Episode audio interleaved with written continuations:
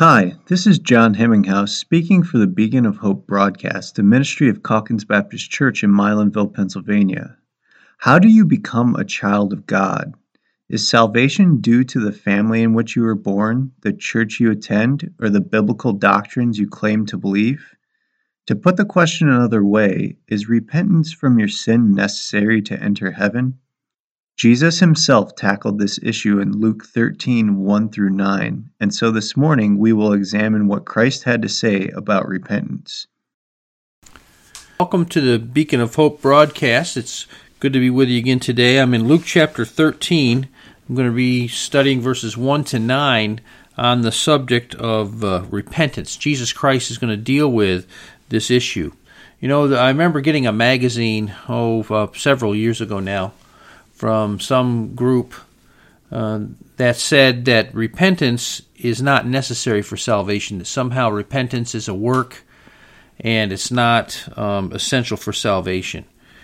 And well, we'll see what Jesus has to say about that. So, before we get started, let's ask God's blessing upon His Word. Father, we thank you for the truth of your Word. We thank you for the fact that we can uh, trust it. We thank you for what our Savior has to say, and we ask that you will help us to listen and uh, we pray that you'd help folks to listen in on this and, and hear what our Lord has said and believe Him. Uh, for, Lord, it can make all the difference in their eternal destiny. So we pray for your grace and help in this time. In Jesus' name, amen. So, do you need to repent of your sins in order to be saved, or do you nearly uh, need to uh, agree with the facts of the gospel? A lot of people rest their own salvation or the salvation of a loved one or friend on the fact that they believe in God. Uh, for instance, um, sometimes I have talked to a young person in our church and they've just started a dating relationship. And one of the early questions I like to ask them is, uh, Well, is your boyfriend or girlfriend a Christian? The Bible says that we're not to be unequally yoked with unbelievers. So I ask them that question often Is your boyfriend or girlfriend a Christian? And sometimes you get this response Well, he says that he believes in God. Well, is that enough? James chapter 2 verse 18 uh, the apostle James uh, one of actually Jesus' uh, half brother he said this you believe that there is one God? You do well. The, even the demons believe and tremble. He's being sarcastic there. He's saying if you're hanging your eternal destiny on the fact that you believe in God he said the devil believes in God matter of fact the demons tremble before God I don't know if you've ever done that, but but uh, James says the demons do. So just believing in God is not enough to save someone. So let's allow our, our Savior to, to speak to this issue. Jesus addresses the need for repentance if one is going to be saved in the backdrop of two incidents that had happened recently in his time uh, to some within the nation of Israel. Then he tells a parable that also deals with the vital issue of the limited time that you have to repent. So here's the main outline. First of all, is incident one, and it's a, a situation that Pilate had uh, uh, executed some Jewish worshippers, evidently in the temple itself. Uh, that would be Pontius Pilate, those of you that would know that name. Uh, be the same one. Incident two is 18 tragic deaths that happened at the fall of a tower by the name of the Tower of Siloam. And then the parable uh, is the third uh, major uh, division in this in these nine verses. So let's talk about incident number one: this blasphemous execution of some Jewish people.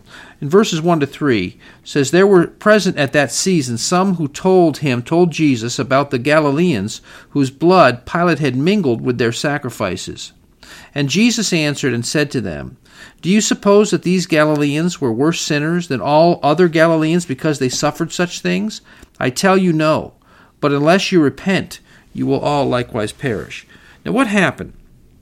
It seems upon reading multiple sources um, when I studied this that, that some rebellious Jews from Galilee did something to anger Pontius Pilate, the ruling Roman authority. Luke chapter 23 and verse 12 records that for a time Herod and Pilate were hostile toward each other. Herod was the ruler in the region of Galilee and it is at least possible that this event had something to do with why Herod and Pilate did not get along. The Galileans were under Herod's dominion, But when they acted out in some way that alarmed or angered Pilate, he killed them while worshiping in the temple.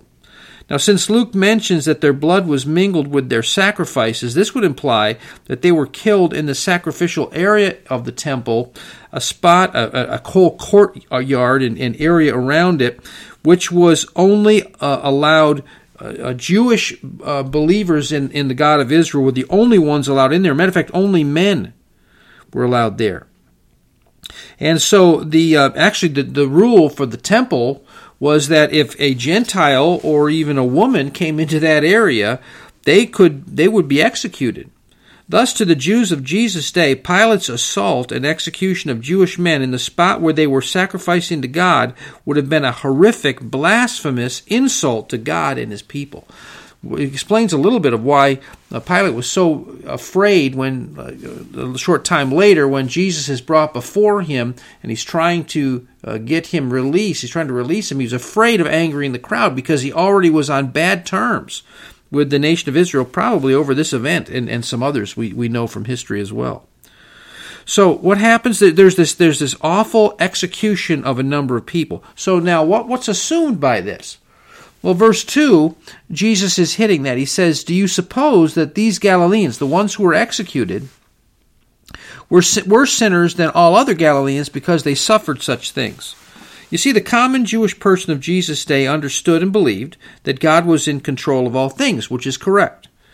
However, based upon that fact, they came to reason that if anything horrific or tragic happened to you at your death, it was evidence that God had judged you for some sin. Thus, for many in Christ's day, the humiliating death of the Galileans meant that they must have done something evil to come under God's wrath. Now, think how this mentality affects one's view of the cross. It's why even today many people struggle with, uh, especially from the from the Jewish uh, mindset, they struggle with how could Jesus be the Messiah and die such a horrific death.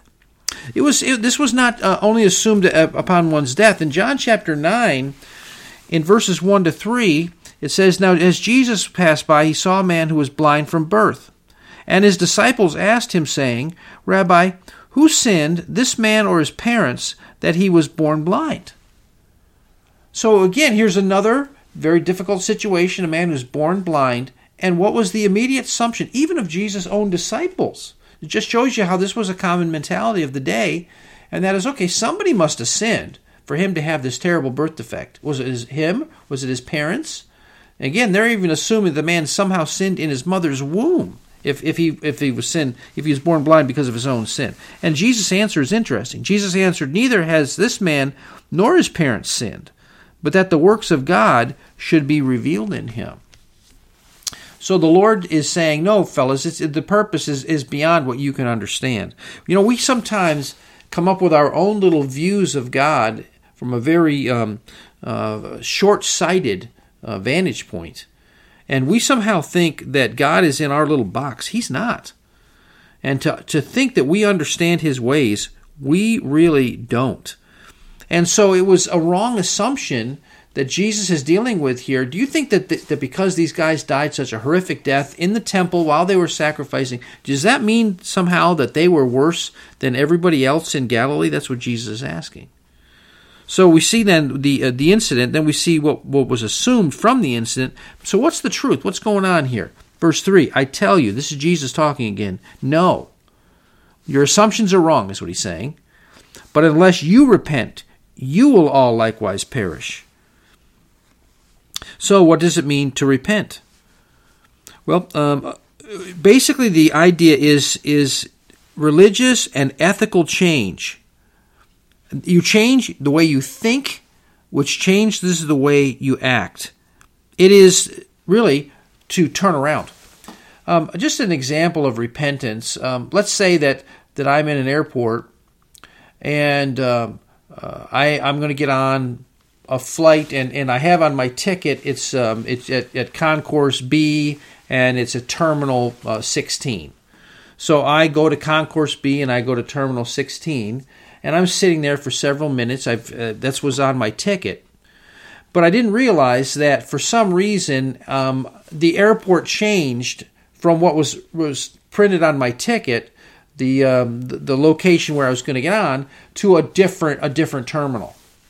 Now I'm sitting there for several minutes. And maybe I'm sitting down. I'm reading my my uh, book or, or whatever I'm doing, and all of a sudden I look up and uh, I notice, you know what, the, the the plane that that I'm intending to board is not headed. We'll say toward toward uh, Florida. It's going to head toward South Carolina. Now, I just have a had a change of how I was thinking. I, I now realize I'm in the wrong terminal. I'm looking around. It's it's the one that's on my ticket, but what's on the board now that's the present going on right now is, is it's saying North Carolina. And I may go up and I may talk to the the person at the desk and just to make sure what's going on. Uh, or I may go out into one of the into the lobby and look around at the monitors and, and see where my flight is, is is now going out of. But when I repent is when I see it differently. I, I, I, had the view that I was in the right terminal. Now I see it differently and it changes the way I act. Now I'm, I'm going to leave that wrong terminal and go to the right one. So when someone repents for salvation, they understand I'm on the wrong road. I'm not headed toward heaven. I may have thought I was headed toward heaven. I may have had these preconceived ideas that I was headed toward heaven, but they come to realize that they're on the wrong road. And so, what do you do? When you realize that you're on the wrong road, if you genuinely are believing in Christ, want to go to heaven, you're going to, you're going to switch course. You're going to change your actions. You're going to repent. Now, so what does it mean to repent? It's the idea of, of turning around. Uh, it's to see your sin and for the evil that it is in God's sight, and therefore, instead of desiring and harboring your sin, you turn from it and renounce it as evil before God. Repentance involves both a work of God, by the way, and your own responsibility. Kind of interesting. I think sometimes we emphasize one and not the other. Does repentance um, uh, come from the Lord? Well, yes, actually, the Lord does help us and work in our lives so that we will repent. In 2 Timothy chapter 2, I'm reading verse 25 and 26. He says, In humility, correcting those who are in opposition, opposition to the truth and the gospel, if God perhaps will grant them repentance. Isn't that interesting? If God perhaps will grant them repentance so that they may know the truth and that they may come to their senses and escape the snare of the devil, having been taken captive by him uh, to do his will. You see, when, when someone is living in rebellion against God and, uh, and opposing the truth of the gospel, they are, I don't think we realize how much they anger God. And if you're uh, living a life of, of knowing rebellion against God, I, I, I just warn you as, as, as lovingly as I can, uh, you don't realize how dangerous of a position you're in. And may God grant you repentance. May God work in your life so you'll see it, so that He'll wake you up. Hey, I'm in the wrong terminal. Hey, I've got to get, I'm on the wrong road. I need to get off of this road that I'm on. Sometimes it takes suffering. Sometimes it, it takes uh, um, uh, humiliation. When when I, I was uh, uh talking to some people just recently, and for them, repentance came as a result of suffering. Uh, a great calamity came. Many times that happens in people's lives. Uh, again, sometimes it's it's being caught in evil, and uh, the humiliation that comes from that that causes a person. I don't know if some of you may have heard of of um, I think it's called prison fellowship. Chuck Colson was was in the Watergate um, scandal, and uh, ended up going to jail for some time worked under uh, President Richard Nixon, and um, uh, due to all the uh, the wrongdoing that was going on, uh, Colson was one of the ones that went to jail. But as a result of that humiliation and that uh, that uh, time of of judgment in his life, Chuck Colson came to know Christ as Savior, and then actually started a prison ministry that has gone across the world. So many times God uses difficulties, even humiliating circumstances, to draw people to Himself. That's that is a, a, a, the grace of God, really working in your life. In Acts chapter 26, though, and verse 19 and 20, we see that repentance absolutely is necessary for salvation. In this particular passage, the Apostle Paul was describing his ministry to a man by the name of Agrippa, King Agrippa. He was uh, a ruler. Paul was in prison at this time for his faith. And King Agrippa was one of the ones who was going to hear his case and try to uh, see what um, would, he would recommend to be done. And so Paul is trying to summarize to King Agrippa uh, what he has been teaching, what he believes and has been teaching across the world. Here's what he says Therefore, King Agrippa, I was not disobedient to the heavenly vision. He's talking about the time when he was converted to Christ, when Christ appeared to him. But declared first to those in Damascus and in Jerusalem and throughout all the region of Judea and then to the Gentiles that they should repent. That's his description of salvation. Now, part of it, he says that they should repent turn to God, and do works befitting repentance. He's saying that, that people need to turn away from their sin and turn to God. So repentance is a work of God. And if God's working in your life, even through very difficult circumstances that you may be under, even maybe humiliating circumstances, maybe uh, you, you've just uh, uh, woken up this morning and, and you have failed God and other people uh, just last night, even. I will tell you that if, if God is working in your heart to repent and to turn from your sin, uh, you now have the responsibility okay, what am I going to do with this? Am I going to listen? Or am I going to harden my heart and go on in unbelief? D.L. Moody was talking about the fact that, and he's exactly right, that salvation is instantaneous. Let me just say what he, let me just give you kind of what he said here. He said, I admit that a man may be converted so that he cannot tell when he crossed the line between death and life. He's saying that there are certain people that maybe can't identify exactly when it was that they asked Christ to save them and they were truly born again. But I also believe a man may be a thief one moment and a saint the next. You know what he's saying? He's saying God can take a person who has just failed miserably and and but is under conviction of his or her sin and this person is sick of of sin and I, I don't want to live that way any longer and I want to turn to Jesus, God will hear that prayer and God will change that person and save them. It doesn't mean they won't have consequences. What it does mean is that their soul can be saved. You think about the thief on the cross. Why is he dying there? He's dying for crimes that he's committed and he realizes it. He says to the other thief, he says, We're getting what we deserve. That this man, Jesus, has done nothing wrong. He says, Lord, would you remember me? Remember me when you come into your kingdom. And Jesus says, Today you will be with me in paradise. Yes, a person can be a thief one moment and a saint the next. Uh, uh, Moody went on, he said, I believe a man may be as vile as hell itself one moment and be saved the next. And that is true. God can save the most miserable sinner, He can turn a person around. So I had that question when I was uh, looking at this passage. Um, what does it mean to repent? It means to see that you're you're on the wrong road, that you're doing the wrong things, and to renounce that, to turn away from that, and to turn to what doing what is right. Turn to God. Remember, it's repent, turn to God, and and the the works that befit repentance are evidence that you're serious. It means no, I'm not just playing a game. I'm not just just going through the motions in order to try to act like and, and get out of trouble, so as it were. But what does it also mean when Jesus says? I tell you, unless you repent, you will all likewise perish. So, what does he mean to perish? Well, there are actually two uh, possible fulfillments of this. First of all, as an individual, each of the people Jesus spoke to needed to repent of their sins, and that's the primary meaning here. He's saying, I tell you, this, this group of people, he's telling them now as a group, but as individuals, unless you repent, you will all likewise perish. Every one of you will perish unless you repent. It shows us that we are not good enough to get to heaven in our own on our own works. We're not. Every one of us needs to repent of being a rebel against God. Every one of us. Every one of us needs to repent of, of the fact that we are not righteous people, that, that we are sinners before a holy God, that we don't even come close to fulfilling His holy commandments. And we need to admit that, acknowledge that before the Lord, and ask Him to forgive us. If you're trying to earn your way to heaven, you're in the wrong terminal. If you are trying to be good enough to uh, merit go uh, eternal life, I'm just telling you this: you're on the wrong road.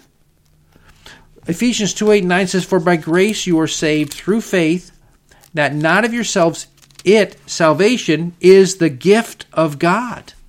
It's not of works, lest any man should boast. Salvation is not on the basis of your works or mine. Our works should show that we're truly repentant, but they are not what saves us. It is just the evidence that we're saved. In 1 John chapter 5 and verse 11 and 12, he says, And this is the testimony that God has given us eternal life. And this life is in his Son. He who has the Son has life. He who does not have the Son of God does not have life. Someone says, Well, what about the person that's very good and they're very moral and they're very upright and they're a great neighbor, but they just don't know Jesus? They're on the wrong road. Jesus said himself, Except you repent, you will all likewise perish. Well, here's a person they never heard the name of Jesus. They need to repent or perish.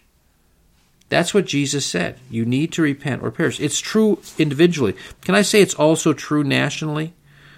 Because uh, most of the people in the, in the nation, Jesus is living, uh, he's a Jewish man in the nation of Israel.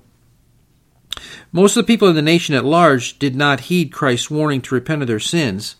And because of their ultimate rejection of Christ himself, Jesus warned of a similar fate to the nation itself. Consider as he is carrying his cross toward Calvary, and I'm not sure if this is before or after. Um, remember, uh, Simon the Cyrenian carried Christ's cross for him. There's some women, friends of Christ, who are along that terrible path that Jesus now is going up toward Calvary.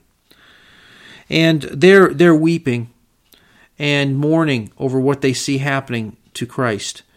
Here's what Jesus said to them. It's, it's found in Luke chapter 23, verse 28 down to verse 30. But Jesus, turning to them, said, Daughters of Jerusalem, do not weep for me, but weep for yourselves and for your children. For indeed the days are coming in which they will say, Blessed are the barren wombs that never bore, and breasts which never nursed. Then they will begin to say to the mountains, Fall on us, and to the hills, Cover us. You see, the nation of Israel, um, about a generation after Christ's crucifixion, was wiped out by the Romans in 70 AD. And they ceased to be a nation until, in God's grace, um, in 1948, Israel was reestablished in their land. And what a wonderful day that was. Uh, but what an awful, awful suffering the nation of Israel went through um, in those, oh, almost 1900 years um, around the death of Christ until the rebirth of the nation. And may I say that as Americans, and I, I am a patriotic American, I love our country. We have been the recipients. Let me let me let me actually read you something that was uh, spoken, uh, written by one of our former presidents. We have been recipients of the choicest bounties of heaven. We have been preserved the many years in peace and prosperity. We have grown in numbers, wealth, and power, as no other nation has ever grown. But we have forgotten God. We have forgotten the gracious hand which preserved us in peace and multiplied and enriched and strengthened us. We have vainly imagined in the deceitfulness of our hearts that all these blessings were produced by some superior wisdom and virtue of our own. Intoxicated with unbroken success, we have become too self sufficient to feel the necessity of redeeming and preserving grace, too proud to pray to God that made us. It behooves us then to humble ourselves before the offended power, to confess our national sins, and to pray for clemency and forgiveness.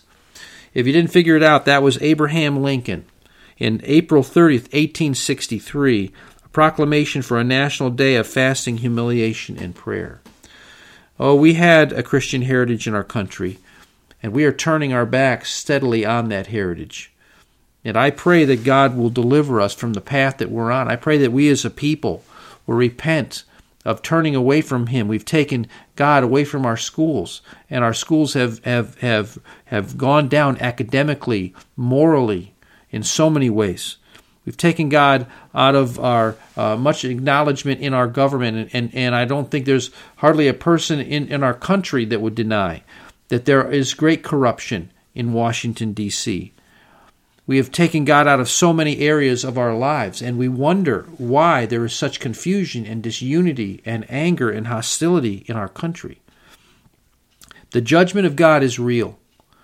And as a people, we need to turn from our unrighteous ways and, and go back into the uh, ways of God. In Isaiah chapter 5, there is a parable that God gave to the nation of Israel. And it's found in verses 1 to 7 of, of Isaiah's book. And it's a parable comparing the nation to a vineyard. Listen to what he says. Now, let me sing to my well beloved a song of my beloved regarding his vineyard. My well beloved has a vineyard on a very fruitful hill. He dug it up and cleared out its stones and planted it with the choicest vine. He built a tower in its midst and also made a winepress in it. He expected it to bring forth good grapes, but it brought forth wild grapes. Let me stop there for just a second. The well beloved is the reference to God Himself. And God is the one that planted the nation of Israel. You say, well, how do we know that? Let's keep reading. And now, O inhabitants of Jerusalem and men of Judah, judge, please, between me, God speaking, and my vineyard. What more could have been done to my vineyard that I have not done to it? Why then, when I expected it to bring forth good grapes, did it bring forth wild grapes? And God is saying to his nation, when I blessed you so much, and certainly he did the nation of Israel. You think of, of the great rise to power of David and Solomon, and the great glories that God gave his people, and the land that he gave them, that he, he described as flowing with milk and honey, a, a great place to live, a wonderful a heritage, giving them the word of God.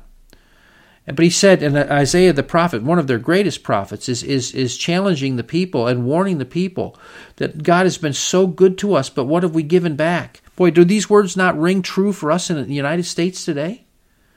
What have we given back to him? He goes on, and now, O inhabitants of Jerusalem, okay, he says, and now please let me tell you what I will do to my vineyard. I will take away its hedge, and it shall be burnt, and break down its wall, and it shall be trampled down. I will lay it waste. It shall not be pruned or dug, but there shall come up briers and thorns. I will also command the clouds that they rain no rain on it. For the vineyard of the Lord of hosts is the house of Israel, it's the nation of Israel. And the men of Judah are his pleasant plant. Uh, Judah was the specific uh, nation of Israel had divided in two, and Judah was the, was the southern kingdom of those two. He looked for justice, speaking of God, he looked for justice, but behold, oppression, for righteousness, but behold, a cry for help. Certainly, God says to individuals, and He says to a nation, Except you repent, you shall all likewise perish. Now, there was a second incident that happened that Jesus uh, in Jesus' day that he's going to refer to next. We're back in Luke chapter 13. I'm reading in verse 4 and 5. He says, Or those 18 on whom the tower in Siloam fell and killed them. Do you think they were worse sinners than all other men who dwelt in Jerusalem? I tell you, no. But unless you repent, you will all likewise perish. So, what happened here? We know there was a pool of water in a section of Jerusalem called the Pool of Siloam. Evidently, there was a tower somewhere above the pool that had a collapse. When that tower collapsed, 18 people died. So, what was assumed again was that if something horrific like that happened to someone, they must have been a sinner, that God was somehow angry with them and allowed this awful death. Now, do we struggle sometimes with this idea even today?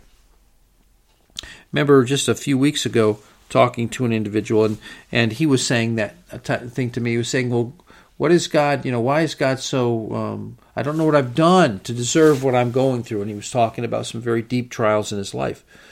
Well, the man didn't know the Lord yet. And so um, I told him, I don't think that God is angry with you. I, I really think that God is is reaching out to you. He's dialing your number. And he said, You're not just telling me that. I said, No, I don't. I, I said, I don't think you know Christ yet. And the Lord is, is trying to wake you up to the, the fact that you need Him. And God was doing that, in fact. It's very interesting that the man has come to Christ since then. And uh, it's what a wonderful blessing. Uh, but God was using turmoil and trouble in his life to call him to the need for salvation, to something far more important, than the need to repent and turn to God for salvation.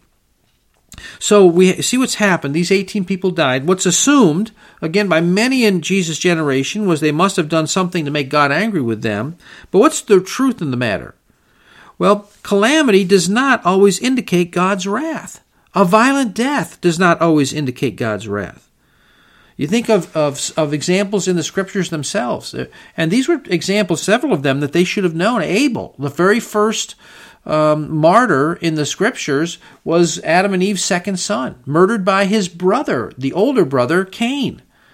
Over the issue of Cain was angry with Abel, jealous of him because God accepted Abel's sacrifice and he did not accept Cain's.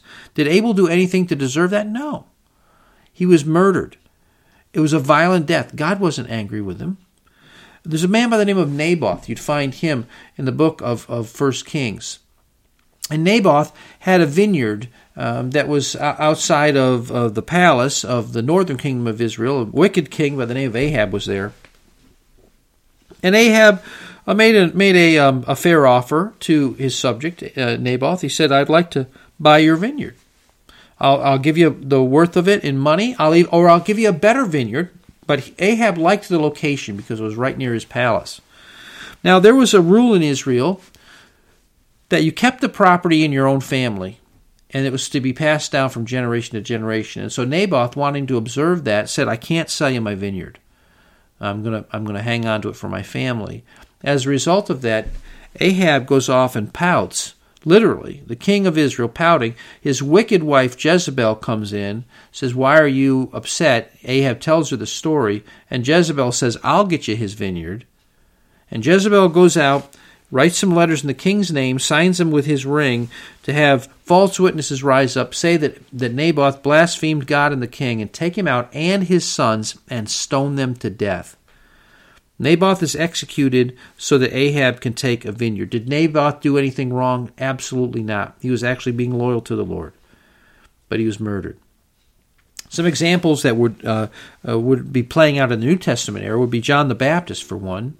John the Baptist is a was a martyr. King uh, uh Herod, uh, uh, not the one that was trying to kill Christ, but one of his descendants uh, tried to and, and and actually executed John the Baptist, had his head chopped off, because John the Baptist spoke the truth to him. The Apostle Peter, we know that Jesus predicted that he would die a violent death, and he did. The Apostle Paul, we know that he died a violent death. Both of them martyrs for Christ, and Jesus Christ Himself would die on uh, the cross, an extremely horrific, violent death.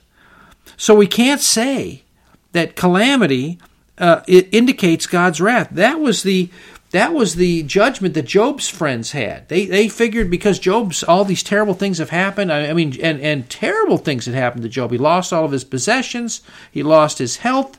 He ten of his children, all ten of his children died, and a same disaster. And so Job's friends come to him with the whole thought process. You've done something to anger God. And Job, we're going to try to help you find out what that is and repent of it so, so God won't be so angry with you and will treat you better. That was wrong, it was completely wrong. Calamity does not always indicate God's wrath. We need to remember that this life is a blink of an eye compared to eternity. And sometimes we just focus so much on the few years that we have here on earth, not realizing that what really matters is when we leave this earth. Psalm 36 and verse 6 says this about the Lord Your righteousness is like the great mountains. Do you believe that? That's, that's true. God's righteousness is like you think of the Rocky Mountains. The idea is it's just vast. We have, when someone says God wasn't fair, God wasn't right, you have no idea what you're talking about. God's righteousness is like the great mountains. Then he says this Your judgments, your decisions are a great deep. Think of the ocean. Think of trying to get to the bottom of the ocean. Uh, the Mariana Trench is so vast and deep that you, you could not uh, dive down there without special equipment that would be um, able to observe pressures that would, would crush us normally to, to think about sounding out and understanding all the depths of God's decisions. He's saying we can't do it. Your judgments are a great deep. O Lord, you preserve man and beast. God's decisions on who lives, who dies, what happens in this situation, what happens in that, we, we, we're not privy to why he does what he does. We do know this his purposes go way beyond what happens right now. And it's wrong to assume God is angry when tragedy hits. Then we also need to realize that all need to repent or face God's wrath. That was Christ's point. I tell you, no, don't don't think that these people had to be terrible people because of what happened to them. I tell you no, but unless you repent, you will all likewise perish. Jesus is saying everyone needs to repent. So we have incident 1 when Pilate had murdered some people, had, had them executed right where they were offering sacrifice in the temple. We have we have incident two, these people that died from what we might call a natural disaster, the falling of the Tower of Siloam. But now Jesus is still illustrating repentance with a parable, and we call it the parable of the unfruitful fig tree. It's found in verses 6 to 9. He says, He also spoke this parable. A certain man had a fig tree planted in his vineyard and he came seeking fruit on it and found none. Then he said to the keeper of his vineyard, Look, for three years I have come seeking fruit on this fig tree, and find none. Cut it down. Why, you, why does it use up the ground? But he answered and said to him, Sir, let it alone this year also, until I dig around it and fertilize it. And if the and if it bears fruit, well. But if not, after that you can cut it down. Now, what does this parable mean, and why is it set in this in this context of repentance? Well, let's talk about first of all the master. Who would the master represent in the parable? I, I think it's pretty obvious that the master represents the Lord, just like, and, and again, many of these Jewish people might be familiar with that parable in Isaiah chapter five that was written 700 years before Christ about the about the the Lord planting Israel like a like a, a, a tree or a vine, excuse me, a vine in a vine in a in a vineyard, and making a beautiful wall around and everything, and then giving forth wild grapes instead of good grapes. So this idea that the master has planted something would would make sense. He, represents God here. So God, notice, plants this tree. Now, who does the tree represent? And I would say that the tree represents you and I you and I who are alive on this earth. Now he placed the tree in a good spot. So what picture does comes to your mind about the about the about the master here? Again, he has been good. He, he has he has put you in a good spot. There is cultivation there. Rather than just this tree just springing up from a fig that randomly falls to the ground and rots into the soil and then this the, the, the, little seedling you know gets gets down enough that it's able to survive and then produces the the fig tree. That's not what happens here. He says a certain man had a fig tree planted in his vineyard so he planted him there there's cultivation there. There's protection there because it's inside a vineyard. He's not outside uh, where it's got to fight the weeds growing around it. He's got a caretaker in that vineyard. You can expect that this fig tree has the weeds pulled out so it can thrive. There's also nurturing there. Rather than having to hang on just to survive in times of drought, you can expect that when the rains did not fall consistently, this fig tree received water from the caretaker. So, too, when fig trees growing up in the wild had to survive on what naturally happened around them, and maybe shriveled for times, maybe even died, this fig tree got special help. You can tell that the master has placed this tree in a, in a, in a spot of advantage. So, how would this apply to Jesus' audience? Well, as, as um, Jewish people, they were given much more light through the access that they had to the Word of God than all the rest of the world. Remember, the, the Ten Commandments were written to them. The, the Old Testament scriptures were in their possession. As such, God rightly expected more from them than from other people groups of the world.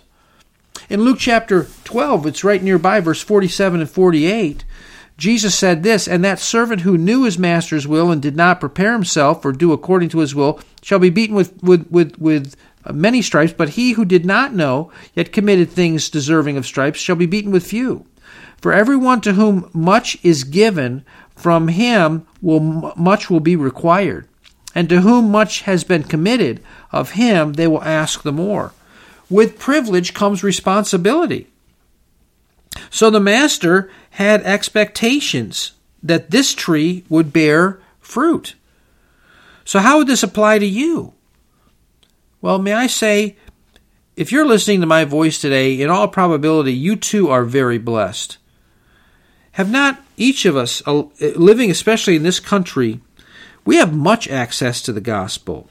We've been given much light and much opportunity to grow in the grace of the Lord and to come to know who the true God is. For instance, if you want to, you can tune, a radio station. Now, this is a, a normal radio station, talk radio, but there are, are complete radio stations dedicated to only Christian broadcasting. And I can find one almost everywhere I drive. If you if you can't um, maybe necessarily find it on your car radio. There, you can also, many of you have uh, access to internet or through your cell phone. If people walk, and many times they have Bibles there. Now you can also invest more and get get you can get multiple translations you can there are there is all kinds of access on the internet. You could literally you could speak to your phone and ask for a certain passage of scripture, and I've done this, and it'll it'll read it for you. That's how much access we have to the Word of God. So let me ask you this question What have you done with the blessings that you have from God? What have you done with your opportunities? Some of you may have grown up in, in, a, a pretty rough home. Maybe your parents split up. Maybe it was very difficult. Um, there's uh, we we know that there are many people that have experienced uh, verbal abuse. There are many that experience uh, physical abuse, even sexual abuse. These are serious things. But we have more light than almost any country on the earth as far as opportunity, if we want to, to hear from God. In Matthew chapter 11, Jesus was talking about some of the cities where he did the mo- most of his miracles. Here's what he says. I'm in verse 20 down to verse 23. Then he began to rebuke the cities in which most of his mighty works had been done because they did not repent. So, some of the places where he did many of his greatest miracles, many in those cities did not turn to him, did not acknowledge him as their Messiah, did not turn from their sin. Now, here's what Jesus says to them Woe to you, Chorazin, that's one of the cities. Woe to you, Bethsaida, there's another. For if the mighty works which were done in you had been done in Tyre and Sidon, they would have repented long ago in sackcloth and ashes. These were two cities that had been wiped out by God's judgment and by other nations years before. Jesus is saying if those people had access to the truth that you've had access to, to seeing the miracles that I performed, they would have responded better than you did. But I say to you, it will be more tolerable for Tyre and Sidon in the day of judgment than for you. And you, Capernaum, there's a third city where Jesus did many of his miracles, who are exalted to heaven, will be brought down to Hades. For if the mighty works which were done in you had been done in Sodom, it would have remained until this day. But I say to you that it shall be more tolerable for the land of Sodom in the day of judgment than for you. Now think about this. Many times we, we look at someone who's destroyed his or her life with drugs or alcohol or some kind of, of immoral behavior. Uh, maybe it was cheating, maybe it was embezzlement, or whatever it may be. Maybe it was child pornography that this person got hooked on. And we, we, we see them in prison or we see them humiliated in the public, and, and we think to ourselves, wow, I'm so glad. I'm so glad I'm not like that person. But the reality, what Jesus is telling these people in his day, is when you have more light, when you actually have more access to the truth, and you despise it, you spit on it, you walk away from it and you take all that God has been good to you and all that He's trying to share with you, and you throw it out the window and go out and live your own life, He's saying it is more tolerable for the person that didn't know and lived a wicked, godless life than the person that took my truth and just threw it out, even though they may not do the same crimes that someone else has done. Now, the master had expectations for this tree. Uh, so, what did the master expect from the tree planted? Well, again, in verse 6, a certain man came, had a fig tree planted in his vineyard, and he came seeking fruit on it. He expected fruit. Well, what would God expect from us? Well, he would expect, first of all, repentance for our sins against him. He would expect heartfelt love and praise. He'd expect us to be unashamed of Him, to be a witness for His glory, to seek Him daily in prayer and His Word. He expects willing service from us. Do you think that the master who, who, planted this tree, that his expectations were in some way uh, unreasonable? No. He planted the fig tree to bear figs. Are God's expectations for us unreasonable? Absolutely not. That we would worship Him and love Him for the sacrifice of His Son so that we could be saved? But when, when a person knows that Jesus laid down His life for him and, and, and, and deliberately goes out and walks away from that sacrifice saying, Nope, uh, you know, thanks, but no thanks. I want to live my own life. I want to do my own thing. I really don't want to follow your rules, God. I really don't want to obey you. I want to live my life for myself and, and sow my wild oats, knowing that Jesus would have to pay for every sin that, that you've, you've committed. Basically, spitting in the Lord's face. Do you not understand what that, how that angers a holy God? Clearly, the tree didn't meet the master's expectations. Instead of bearing tr- fruit, the tree was completely barren. And some of you who grew up with God's truth, who actually heard God's truth, have rebelled against His rules. You've chosen to walk with God's enemies instead of instead of those who are His servants. You've you've mocked His truth. Sometimes you've even slandered His own children. You've cursed even God's name and despised Christ's sacrifice for you. What is Jesus saying? That God Almighty is thinking about such a wicked rebel. Why does it use up the ground? Those are Jesus' words. Why does it use up the ground? Let me paraphrase it for you. Why is this person still alive? Why is he or she taking up space on my earth? I'm giving this person every breath he or she is breathing. I'm I'm helping this this let's say make a man. Well, I'm helping this man, giving him the mental faculties, and what's he doing? He's using the mind that I gave him to curse me. He's using the body that I gave him to to to glorify himself or to or to to, to seek his own uh, immoral ways. He's he's proud. He's cocky. He just thinks that I should just put up with this. The master is growing frustrated with this tree. And may I say, and just as lovingly as I can, God may be growing frustrated with some of you that are listening to me this morning. He may be frustrated with you. And it is a fearful thing, the scripture says, to fall into the hands of the living God. Cut it down. That's what the that's what this master is saying. Why does it take up the ground? Why is it using up the ground in my vineyard? So the master is actually growing, not only growing frustrated with the tree, but he is suggesting destroying the tree. Why am I going to destroy it? Because it's not producing any fruit. This shows genuine disgust that God has for those who take his blessings and give him nothing in return. Remember, this is coming from the lips of Christ. So, what are you giving back to God?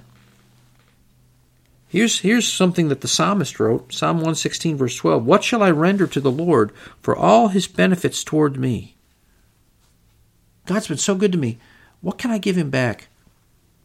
One of the things he said when he went on there is, I'll, I'll praise you and I'll take the cup of salvation, call upon the name of the Lord. Oh, some of you need to do that. God has, has been good to you. He's, he's been merciful to you. He spared your life. Many years ago, as the story is told, a devout king was disturbed by the ingratitude of his royal court. So he prepared a large banquet for them, and when the king and his royal guests were seated, by prearrangement of the king, a beggar shuffled into the hall. He sat down at the king's table, gorged himself with food without saying a word. He then got up and left the room. The other guests were furious and asked permission to seize the tramp and tear him limb from limb for his ingratitude.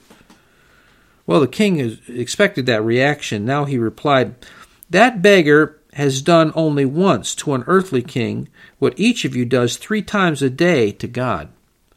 You sit there at the table and eat until you are satisfied, then you walk away without even recognizing or expressing one word of thanks to him. How sad it is when people who say they name they know the and, and, and love the Lord can't even find the courage to thank God for their food in public. How sad that is. What the master is saying is not only this tree not producing fruit, it's actually doing more harm than good. The idea of, of using up the ground literally means in relation to the soil, it, that it's, it's, it's actually making that area of the, of the, of the, of the uh, vineyard or the uh, garden, it's making it barren. It actually is is doing more harm than good. The tree was not only fruitless, it was taking the nutrients out of the soil and taking up space that could be rightfully given to a better tree. It was doing more harm than good. Now only God can determine this.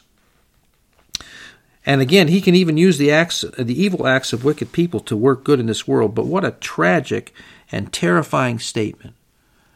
And I ask you to look in your own heart and life would God say? You've taken my blessings, you've done nothing with them. You've never turned to me. You've never repented. You've never acknowledged me as your Lord and Savior. Never turned from your sin and let me change your life. Although you knew what you should do. Now, there's something else. I want you to notice that the keeper of the vineyard interceded for, for more time for the tree.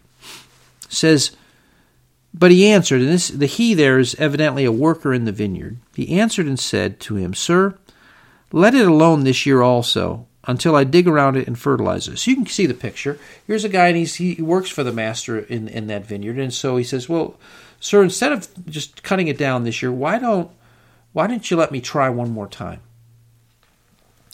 Why don't you let me? Um, and I, I I personally think that the keeper of the vineyard very well could picture another Christian, a, a genuine Christian person who's interceding on behalf of this unfruitful person, on this of this unbeliever, this rebel. And may I say that some of you may still be on this earth because you have a mother, a father, a brother or sister, a cousin, someone, an aunt, an uncle, someone who is interceding to God on your behalf. You say, could it make that much? Yeah, yeah, it really can. Because the, the good thing is, they can't see all that you're doing against God. If they saw all that you were doing against God, they'd have a hard time um, doing else but just just just begging with tears that, that you, your life be spared. But the reality is, you very well may have someone who has been who has done the same thing that this keeper of the vineyard was doing uh, for uh, to the master, and that is, Lord, would you give him a little more time? And believe me, there are people on my prayer list, people that I care about, that we're praying exactly that, that thing. Because with all the blessings they've thrown, they've thrown it. There, but I want you to notice Jesus mentions there's a limited time given to this tree. It's not, okay, we're just going to spare. him. He says this, and if it bears fruit well, but if not, after that you can cut it down. And basically, in this case, he gave him a year. But the, t- the point is, the time was limited. We are not told the master's decision, but we are told that, it, that at least there was a plea for more time. So let me just wrap this up by saying you have you you have no right to assume God's mind as to why people die or what happens. Christ is clear on that. And he tells us all that we need to repent of our sins or perish. That ingratitude and fruitlessness are disgusting to the Lord. The intercession of others makes a difference. And can I just say to you, it, maybe you're a believer and you are genuinely saved. Are you interceding for those around you that need God's mercy? Now, God's decision is uncertain here, and time is limited. Jesus was warning them, and he warns us today repent, or you will all likewise perish. If you have a spiritual need and would like to speak to someone who can help you, you can email us at help at calkinsbaptistchurch.com. Calkins is spelled C A L K I N S. Again, that email address is help at calkinsbaptistchurch.com. If you would like to see the original video sermons of this series, you can find them on our Facebook page at Calkins Baptist Church. Under the video tab, there's a separate playlist for the Messages of Christ series. If you know someone who is shut in or otherwise unable to attend church in person, we live stream our services weekly. You can look for that service to be streaming at approximately 10 a.m. on our Facebook page. If any of you would like to share this radio message with a friend, you can find a link to our podcast on our Facebook page as well. Just look for a Radio Bold icon on our feed. As we leave you today, we pray that this broadcast has been a beacon of hope in your life to point you to the light of the world, Jesus Christ. May God's richest blessings come upon you. Thanks for listening.